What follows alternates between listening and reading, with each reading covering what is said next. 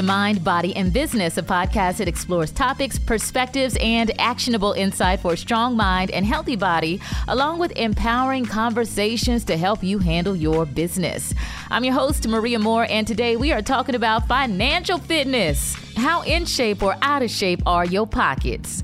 We know how financial issues can cause stress, but embracing a money mindset can help you feel more empowered and take steps towards financial peace. Here to participate in the conversation, I have Dr. Nicole Garner Scott, who's all about managing risk, accumulating, and preserving wealth. She is a yogi, she is a TEDx speaker, she is an author, member of Alpha Kappa Alpha Sorority Incorporated, and creator of the Money Plan Inc. Nicole welcome. I am so excited to have you on the podcast. How are you doing? Doing good. Doing good. Um, this was a stretch year for me, meaning I put some goals ahead of myself that I really had to get out of my comfort zone. So it's been a lot of stretching this year, but that part has been good. And you know what, Nicole, I'm glad that you brought that up because you seem to do so much. And one of my biggest questions for you is how do you maintain the stretch and your sanity at the same time? I like to stretch in waves because you have to heal from stretching too. You can't stretch all the time. You have to stretch, then heal, stretch, then relax, you know. Um, mm-hmm. So I apply that to every area. I would say that all the things I do have always related to each other in some type of way over time. So as I was running my PR agency, I still did a lot of consulting with small businesses, helping them on their business side, providing a lot of extra value in that. And then when I went into the wealth advisement space and really launched my um, advisory firm full time, everything still connects in some type of way. What happens is in PR got really good at listening and hearing people.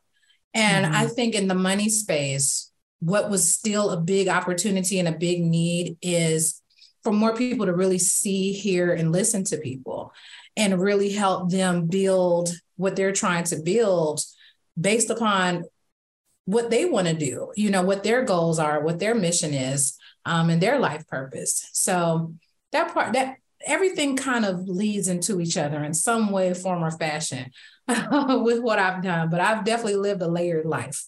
Right. And a layered life requires so much mental capacity. So, how do you um, manage? maintaining that required mental space for creativity and focus and to be productive while also not sacrificing your self-care and your mental health what is that balance like for you um so balance to me at this point it's it means something completely different. And yeah. in my 20s i used to think hey you put 50% over here and you do 50% over here. A lot of balance for me right now at this stage of my life i call it living in the gray. And it is finding ways to merge multiple parts in life just to have the full expression of those things happen. So um, a lot of what I do, I love it so much that I'm able to bring family into business trips. I'm able to take personal opportunities and then they become business. And that might not even be my intention, but it just naturally happens. It's just a lot of gray. Everything's not so black and white. Like, yeah, I have to do this at this time and I have to do this at this time. I just go with the flow and allow the different parts to happen at will. Um, also, too, I'm very in touch with my why at this stage in my life. And yeah, my family is a very big part of my why. So I don't sacrifice that part. I get very creative. You know, my son has more sky miles at four years old than than I had probably by the time I was 30. Um, you know, so I get very creative with that. But I'm not a big proponent of separating everything uh, in that type of way. Many of my, yeah. client, my, you know, if I bring my son on a client meeting, that's that's what it is. I'm a working mother, and that's what you're gonna get, yeah. you know, in that type of realm. And I'm exposing him to a lot too. So um, that that part works out. But um yeah it's just it's really i would say at this stage and age just being really comfortable with that gray area. I love that living in the gray. I recently started working with a new therapist and she has been talking to me so much about living in the gray and being flexible and knowing that it's okay to change your mind and to grow into different directions and um, you know, not be so extreme from one end to the next. So thank you so much for sharing that. Now, one of the many reasons I was so excited to have you on this podcast is because I've had a chance to witness your success over the years, more than a decade, but more recently at Wellness House at the Essence Festival.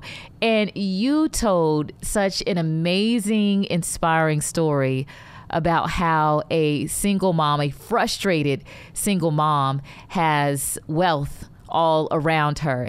It really delves down into your mindset, right? Having an abundance mindset. So I'm glad you brought that up because uh, I was hoping people were rocking with that example. But when we really talk about abundance mindset, how to really channel that in that energy, um, I give the example of let's say you're a single mother, right? Single mother, you have a young child. You're at home, you wake up in the morning, you look around, you're walking out your room, you see your son put toys all over the house. Everything is pissing you off, right? You're in, in a low vibrational state. You're kicking toys, stepping on stuff, you're yelling at your son, come pick this stuff up, just angry, right? You walk into the kitchen, your son is like, can, can you please give me one of those great cupcakes that you make all the time and you're just frustrated and annoyed, you throw the cupcake in his lunch bag and don't think twice about it, drive him off to school, and continue to stay in that low vibrational energy the rest of the day. That is when you're in a scarcity mindset, right? You're so mm-hmm. overwhelmed by what's pulling from you. You are um, tapped into what might be a, a, victimized state, a depressive state, or whatever, that you're not looking up. You're completely looking down and not seeing the opportunity in front of you. But if you were to have that abundance mindset, if you were to channel that ener- that energy into a new uh, realm for yourself, you're that same mother. You wake up, you see all these toys all over the place, and you're like, you know what? We're gonna put all these on Facebook Marketplace today. Yep.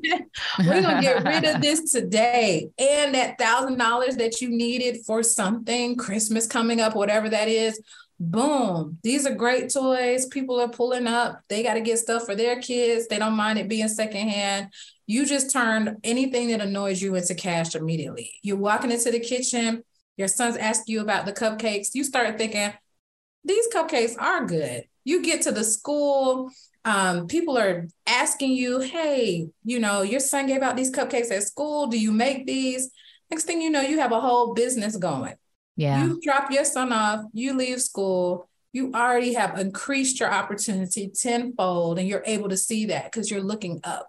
You're you're in, you got enough sleep, you have enough um energy flowing from you that you're able to take in these opportunities. The same opportunities are in front of the woman in the same type of way. It's how you're able to look at it in that state. When you gave that example, it resonated with me so much because I was once that struggling single mother. Mm-hmm. And I've been doing radio for a long time. And when I was doing radio in these smaller markets, I, in my limited scarcity mindset, well, I have to give my job all these hours. This is my shift and this is my salary and it's all I'm getting paid.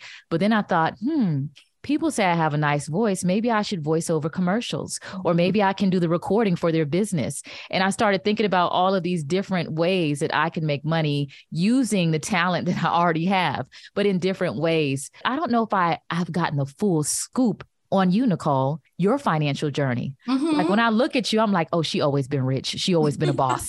she always been killing it. You know, I'm over here catching the air. Like, you know, I just love watching you live it up, girl. All your pictures are just glammed out. You just look, it just, it's awesome. But I know there was a road to get you here. A long road. Yes. uh, I want to talk. Tell me, uh, I want you to share a few highlights of your own financial journey. And also, what would you say was like the lowest point or pivotal point in your financial wealth journey that made you realize, you know what, I need to get serious about my money or I could be doing better? You know what I mean? Yeah. I grew up in a household that was very much entrenched in scarcity mindset mm-hmm. um, or survival mode. So uh, it was appreciated to me back then because we would call it frugal and hey, we're cheap and it is what it is, etc. Yeah. Um, I didn't a badge realize, of honor. Yeah, yeah, yeah. Uh-huh. appreciate it. Like, oh, you paid ten dollars for this, I paid two dollars. Yes. I'm yeah. Um, until you start to see how that plays a role into your own self worth. Um, how you start to see that many of those choices cost end up costing you way more on the back end. Yeah. Um, and how you're just shortchanging yourself over time. Yeah. So um, uh, definitely, it wasn't until I got to college where I started to get more exposure to using money as a tool. I think it was like my junior year. Um, it was me and my roommate. Um, we for spring break we went. I went back home with her, and she was like a very shy, unassuming, just real quiet girl. Mm-hmm. So we pull up to, I want to say, an estate, a gated estate. So I was like, oh, okay, so what is this? Where are we going? this is her home. No. Uh, oh yes, my God. It was her home. And I was like, oh, you know, like trying to act cool. yeah, we did not know this about you.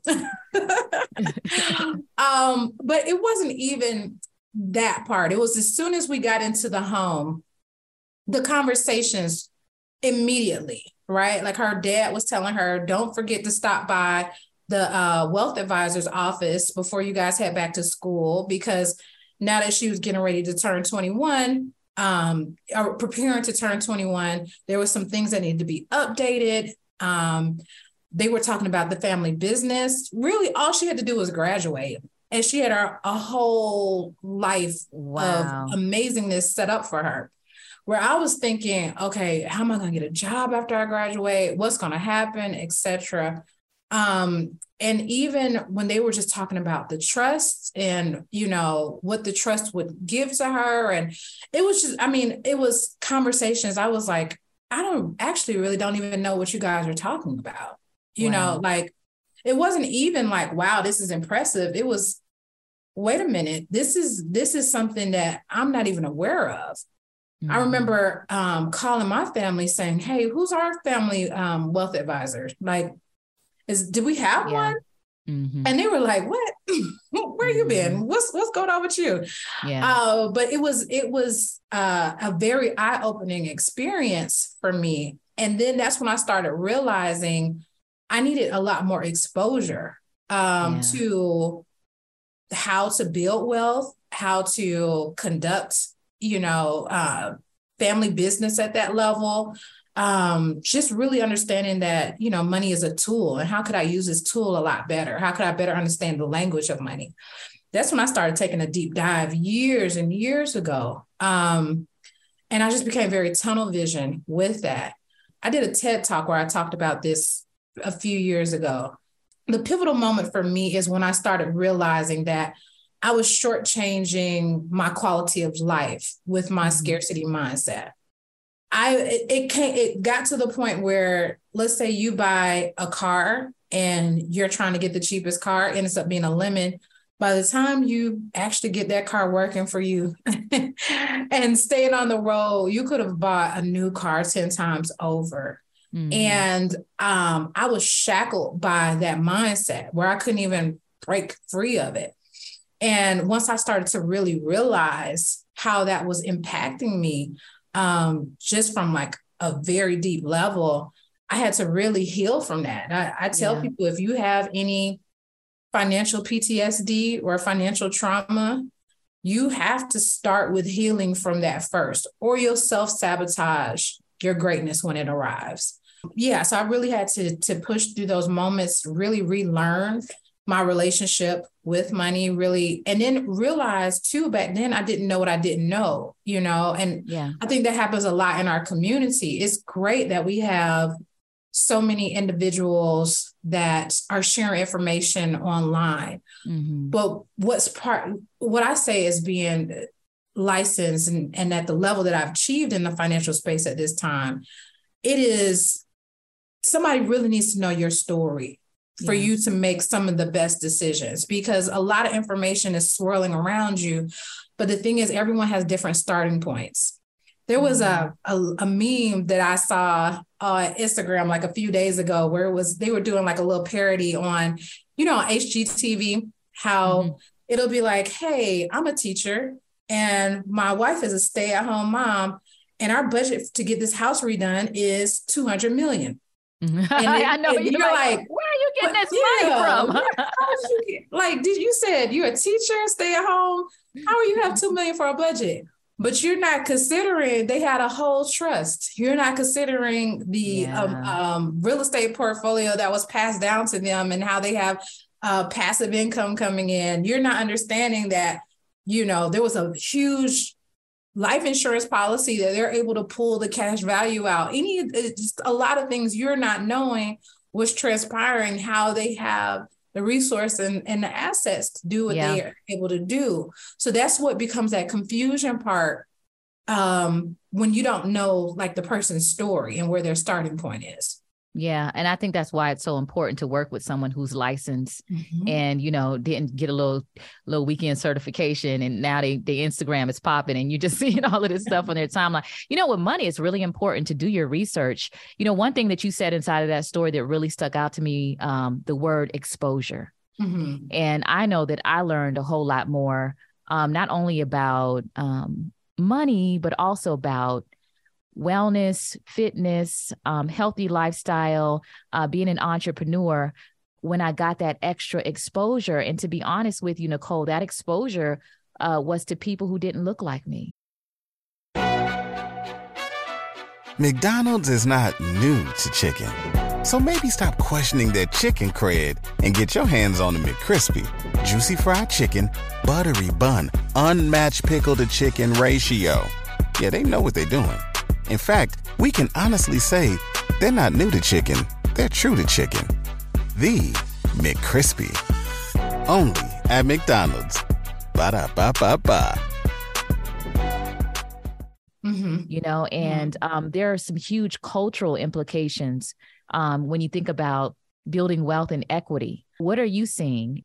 That's a big disparity. It's uh, by the time you get very high up in the finance space, it's only but a few African American women nationally across the board. Yeah. Um, and so like even in my office, I'm one of two African American women. So mm. um it, that becomes a bigger need because you need someone who is culturally sensitive that can understand what you might be embarrassed about. And then that way you can tell everything, right? So the same with your doctor. When you find that really good doctor that you can feel, you feel like you can talk to without any shame, then you tell them everything. And that's how you get the best, the best recommendations back for you.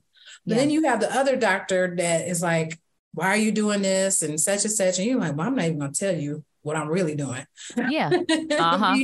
because uh-huh. I'm not trying to be shamed in this office. Um, so the same happens in in that. In many of my clients, they're either first generational um, success, right? They're the first generation to cross the six and seven figure mark, or at most they're second generation. But this is not nine and 10 generations back of yeah. this type of wealth. Right. So there's still a lot of um, cultural nuances that play a large role in that. Like one thing that we say is um, this important. Many times, if we meet with someone, they're like, "Well, I need to go back and talk to my family about, you know, if I should move forward, if this plan works for me." Mm-hmm. But think about it. What experience does your family have with these with these tools and these plans and whatnot. So you're asking people who don't know, and then you're using that as your guidance for how you make your decisions. Whereas some of, of our counterparts, you know, these these tools and plans have been in their family lineage for years and years and centuries. Think about the Rockefellers, right? How yeah. how they built their wealth strategically. So you go back and you ask your uncle, yeah, of course you've been exposed to this for for decades. Um, but as far as like our immediate circle, sometimes you might be the wealthiest person or most successful in your circle. So who are you speaking to and who are you talking to? Yeah. Um, which I think is great that this industry as a whole is just starting to diversify a lot more. Small wins are are so important along the way to just gradually pull you out of that scarcity mindset. And when you talk about you know it not being generations back uh, i feel like in terms of the wealth mindset it, it's pretty much starting with me because i know my experiences and the conversations that i had being raised. But you know the other day i was out shopping with my daughter and she was looking at some shoes and she saw a pair that she liked and she said oh mom look these are only $80 and you know a part of me was like chick oh you know only but another part of me was like wow she she doesn't think $80 is a lot of money. And and i mean you know everyone has their own parenting styles but i was really proud because she's living a certain lifestyle and she sees me running my business and she sees how I talk about money and um, my whole process of working the nine to five to support the business and the business into real estate and investing and, and, and things like that. So I think it's really mm-hmm. important to gradually take those steps to pull you out of that scarcity mindset. A lot of individuals feel like they need to pass the mentality of struggle on because they've gone through struggle. That doesn't teach the lesson of humility that people think that it does. They're like, okay, well, I grew up not having this. And even though we have it now, it's not yours. You don't make any money. You don't get to partake in this. You just give them a very toxic relationship with money. You're not, it's not really passing on humility. I think being able to show, bring your daughter into the fold of how you're planning, how things work, how you were able to eradicate all of the debt that you talk about in your story, showing her what it takes to really bring in the money, all of those things, that's how you build like the humility and them having a, a understanding with it. But if you shame her on thinking bigger than how you thought at her age, it just starts to build a, a toxic relationship in her yeah. mind for how she looks at money.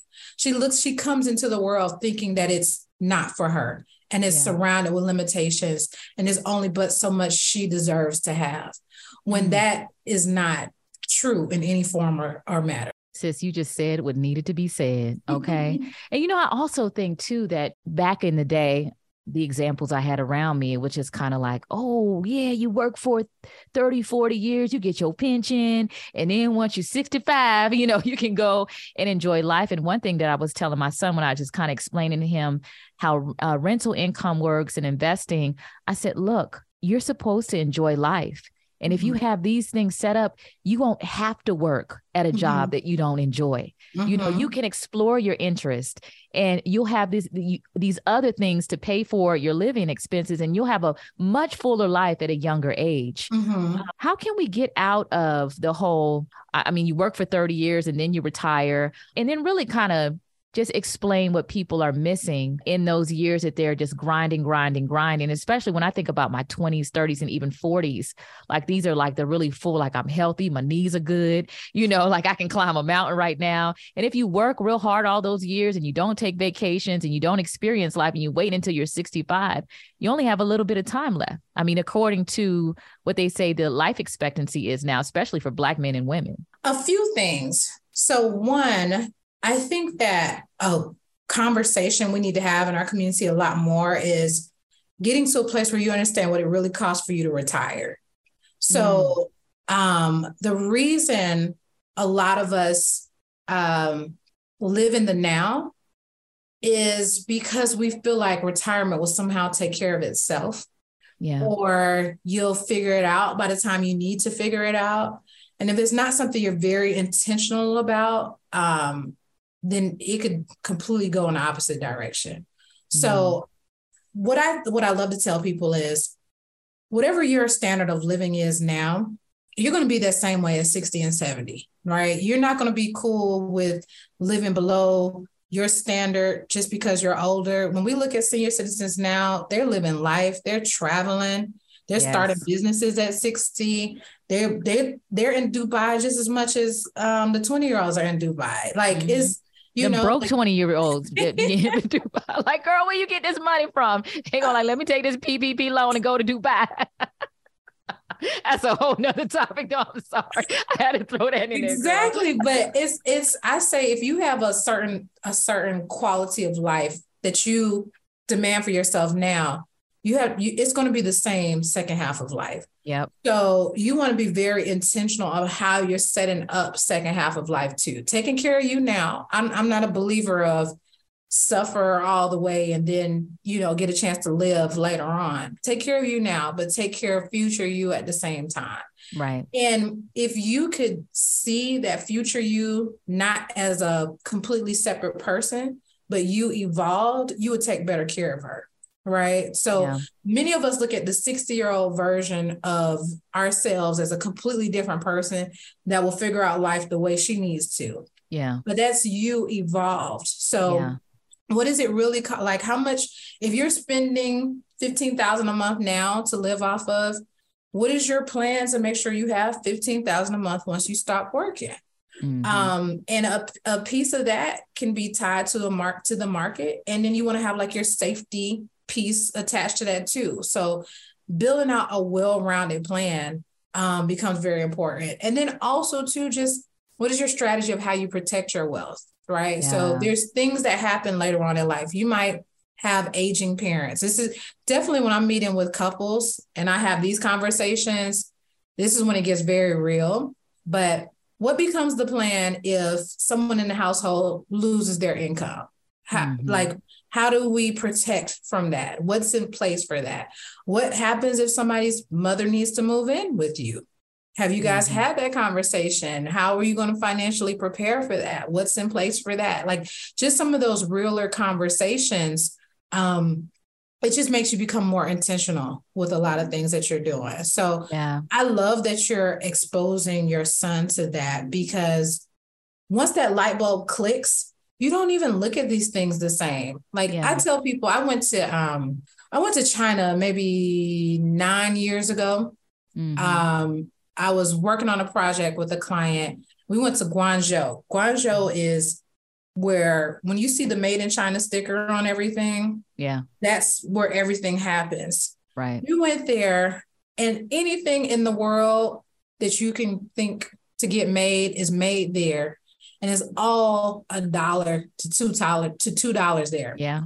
I just could not come back to America spending crazy amounts knowing you know what it really costs. It like it changes your mindset. You're like, I can't, I can't spend yeah. like that. And I know that this costs a dollar. It just yeah. it, it doesn't even sit with me anymore. So it's the same once you start really getting into how these things are working as a tool, like you told your son, how real estate is really working as a tool, mm-hmm. then that starts to separate the emotion from it and he sees the longevity of it. Yeah. Some and and then I get it. Some some clients I have, this is they're the first person to buy a home in their whole family. They're the first person that's ever made it to that point where they get too much house and all of this because it's filling a void of trauma that they have dealt with, you know, mm-hmm. earlier in life. And so that's when you have to rectify with that piece of it, right? right? And and if you could take the emotion out of it, you start to look at your real estate purchases more as uh, an asset. How am I using this yes. to make sure, you know, um, life looks good for me and for who comes behind me? Mm-hmm. Then you just you're you're plugged into a different type of source at that point. Um, before we wrap things up, one thing that I want to talk to you about is is your personal fitness and your wellness journey. Um, because I've seen your transformation. You're a yogi. Uh, you do yoga on the beach. You do a little bit of everything, girl. You probably teach skydiving lessons too, low key. But um, I want to talk about your physical well being and the impact that has on your success. How has your physical wellness contributed to your success in business? People laugh when I say this all the time, but I think your strongest wealth building factor is sleep. When you get rest, that is where the rest of all the goodness just really comes from. And I feel like when you're stressed, you haven't got enough sleep, you start making rush decisions, some of your worst decisions, some of your most panic decisions come from that. And then it just spirals out of control from there. Yeah. So um, having that that rest as a priority mindset is really how I started to delve deeper into my whole journey. Um, also, too, at this stage in my life, like being very stressed out, worrying, those type of energies they don't serve me i drop the ball when i'm in that energy space um, i don't show up as my best self mm-hmm. um, times where i've been very stressed out people have been like you seem to be so amazing but what's happening here yeah. and when i stop and analyze it was too much on my plate i was doing too much i wasn't taking the time to pour back in myself i was operating from scarcity like let me go get every check let me go yeah. get every opportunity. Let me, and I never took the time to heal, to replenish, to recharge. It is, it is how I'm able to operate at this level because I rest at this level too. Oh, I love it. It is how you are able to operate at this level. And man, if if if that does not inspire me to take a nap right now, I don't know what does. Because girl, you you be over there killing it. well, one question that I always ask my guests um, in this podcast, I like for people to feel like no matter where they are in their journey, they can take action right away. So if you had to give a one, two, three on wealth building, overcoming scarcity mindset. If somebody got $1, they can do it. You know, if somebody got a million dollars, they can do it. What would you say those one, two, three things would be? So I would definitely say on your wealth building journey, sit down and map out who your whole financial team is. You already researched them, you already know what they're capable of, and you know how to bring them into your team. Because when the wealth does arrive, or as it expands or it increases, or wherever you are on your journey, you need to already have these people around you. You need to have your accountant. You need to already have the realtor because we know you're moving. Yeah. we know you're going to mm-hmm. move. Who's that realtor you're working with?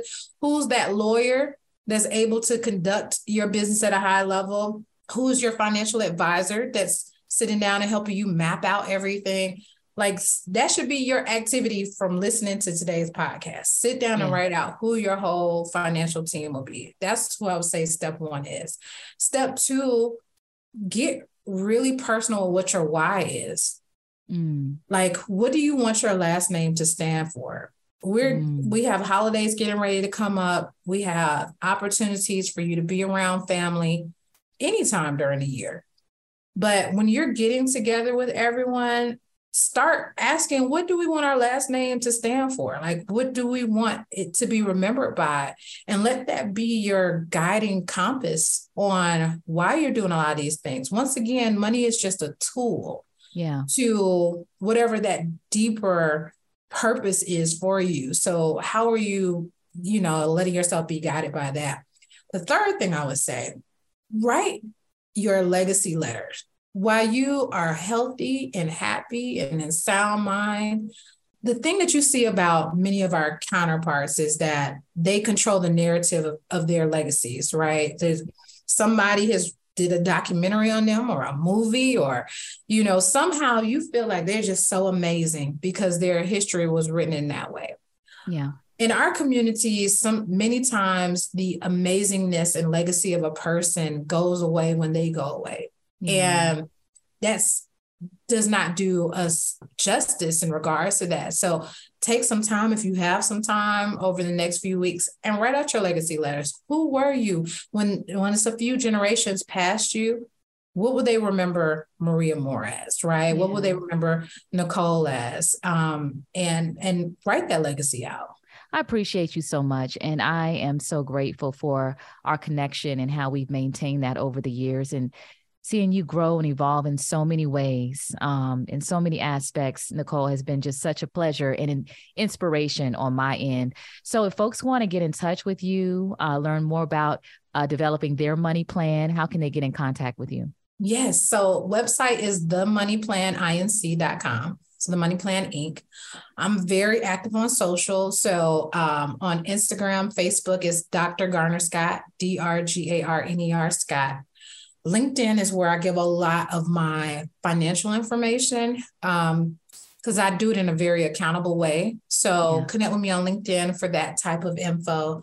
And then yeah, just reach out to me. I'm I'm here. You know, I will be reaching out, Nicole, because I'm trying to get some help with my little financial plan. I'm trying to build even more wealth. And hey, uh, make sure you stay connected with Nicole. She has really great nuggets on her posts on social media. With that said, that is a wrap for this episode of Mind, Body, and Business. I hope you took full advantage of all of the actionable insight in this episode. As always, you can find Mind, Body, and Business on all socials at MBB Pod. Thanks again for joining me, and I look forward to another empowering conversation on the next episode. Mind, Body, and Business is an Urban One Incorporated Reach Media production, hosted by Maria Moore. Follow me at Maria Moore on all socials and at MBB Pod. Executive produced by Maria Moore, Senior Director of Podcast Operations, Sierra Reed. Supervisory Producer, Colby Cole Tyner. Director of Sales and Corporate Partnerships, Michelle Marino. Integrated Marketing and Partnerships, Lori Flowers, Laura Lopez, and Brittany Jackson. Digital Marketing, Walter Gaynor, J.R. Davis, and Tim Hall. Music produced by Jamal J. Soul Smith. Thank you for listening to the Mind, Body, and Business Podcast.